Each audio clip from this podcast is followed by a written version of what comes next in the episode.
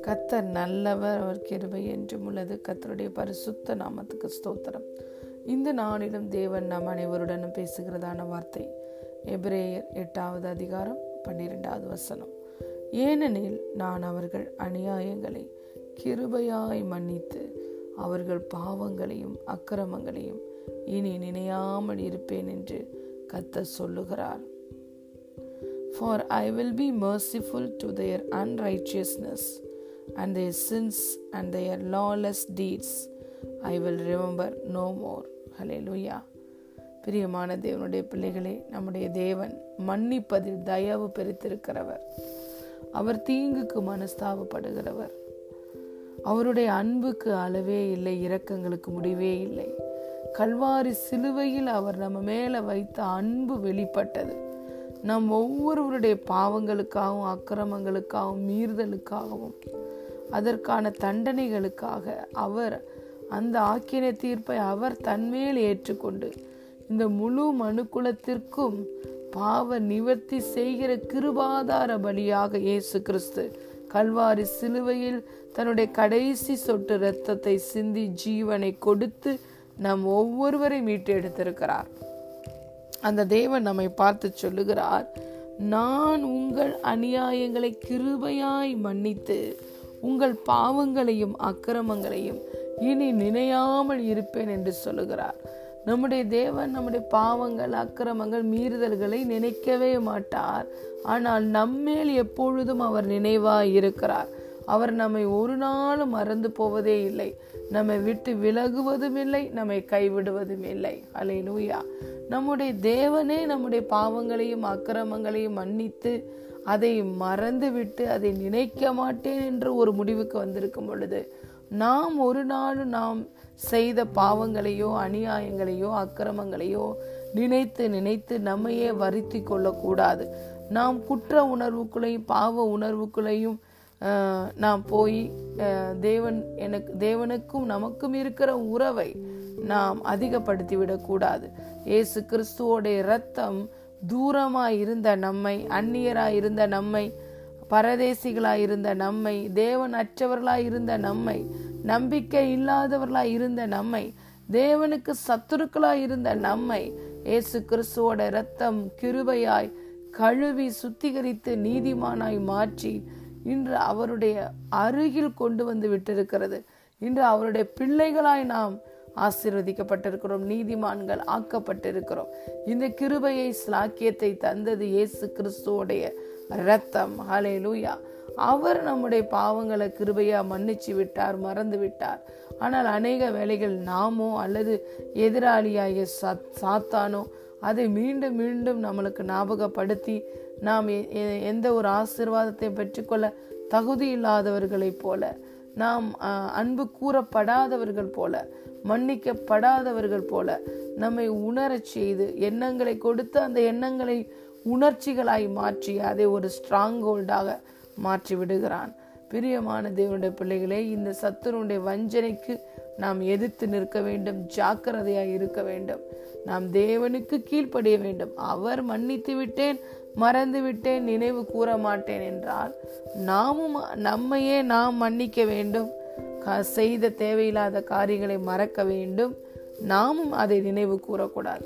ஆனால் கத்தர் நம்ம மேல நினைவா இருக்கிறது போல நாம் எப்பொழுதுமே கத்தர் நம்ம மேல வைத்திருக்கிற அன்பை அவருடைய தயாளத்தை அவருடைய கிருபையை தயவை எண்ணி அவர் மேல் நினைவா இருக்க வேண்டும்.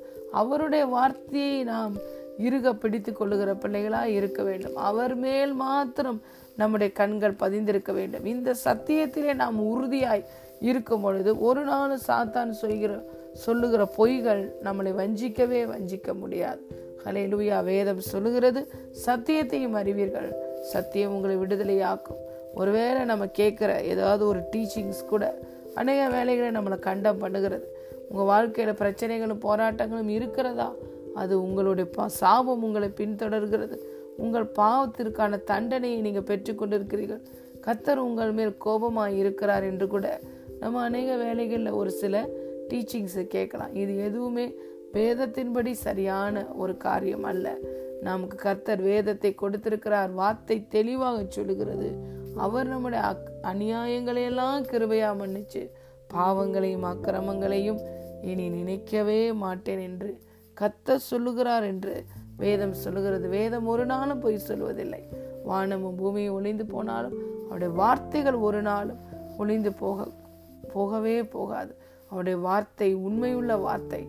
நம்முடைய தேவன் எவ்வளவேனும் பொய்யுரையாத தேவன்.